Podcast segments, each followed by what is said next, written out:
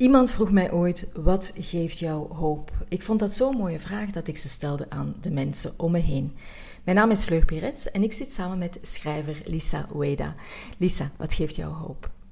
Ik heb er lang over nagedacht en ik denk vooral voor mij wat hoop geeft ook vooral het afgelopen jaar eigenlijk sinds de invasie in Oekraïne, maar ook daarvoor en wat steeds duidelijker is geworden eigenlijk naarmate die oorlog vorderde de afgelopen 18 maanden. Het is al 18 maanden bezig, het is echt lang. Dat is al lang. Ja, het is echt heel lang.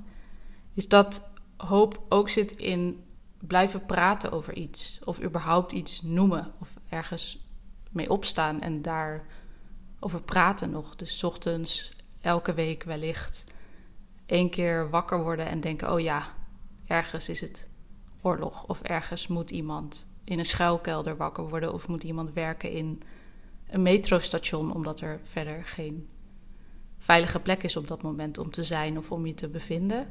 En daarmee denk je denk ik ook aan die uh, lichamen, maar ook aan je eigen lichaam, hoe, hoe veilig je bent. En dat is denk ik ook hoopvol misschien. En dat je hopelijk die hoop ook over kan dragen. Uh, dus dat je blijft blijven praten over iets is volgens mij heel hoopvol. En ik moest hier aan denken, onder andere over door de invasie, maar ik moest er ook aan denken um, omdat ik zelf queer ben en ik heb familie in Oekraïne, in Odessa. Een deel van hun is gevlucht, die wonen nu in, uh, in Duitsland. Maar dat is niet belangrijk voor dit verhaal. Maar wat ik heel gek vind en wat ik altijd heel moeilijk heb gevonden, is dat zij allemaal weten dat ik uh, queer ben, lesbisch ben, dat ik een partner heb.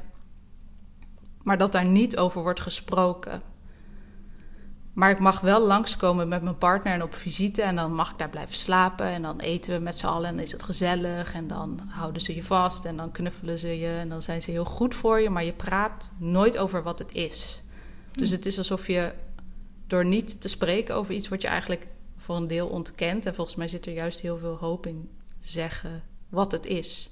Of iemand noemen zoals het is. Of als je bijvoorbeeld... Een tijd geleden sprak ik met uh, Alejandra Ortiz. Ja.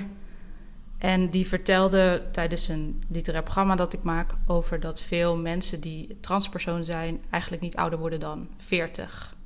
Dat leer ik dan van Alejandra, maar dat is ook iets aan mij, denk ik, om verder te vertellen aan iemand die bijvoorbeeld hele. Ik zie geen verschillen tussen mensenopvatting heeft, maar eigenlijk niks weet over hoe dat dan is om als anders gezien te worden. Uh, dus zo, dat was eigenlijk de essentie. Ik dacht, je moet blijven praten over iets waar niet wat vergeten kan worden, maar, maar wat nog niet voorbij is. Dat is denk ik heel hoopvol. Mooi. Dankjewel Lisa en dank jullie wel om te luisteren. Nog een fijne dag.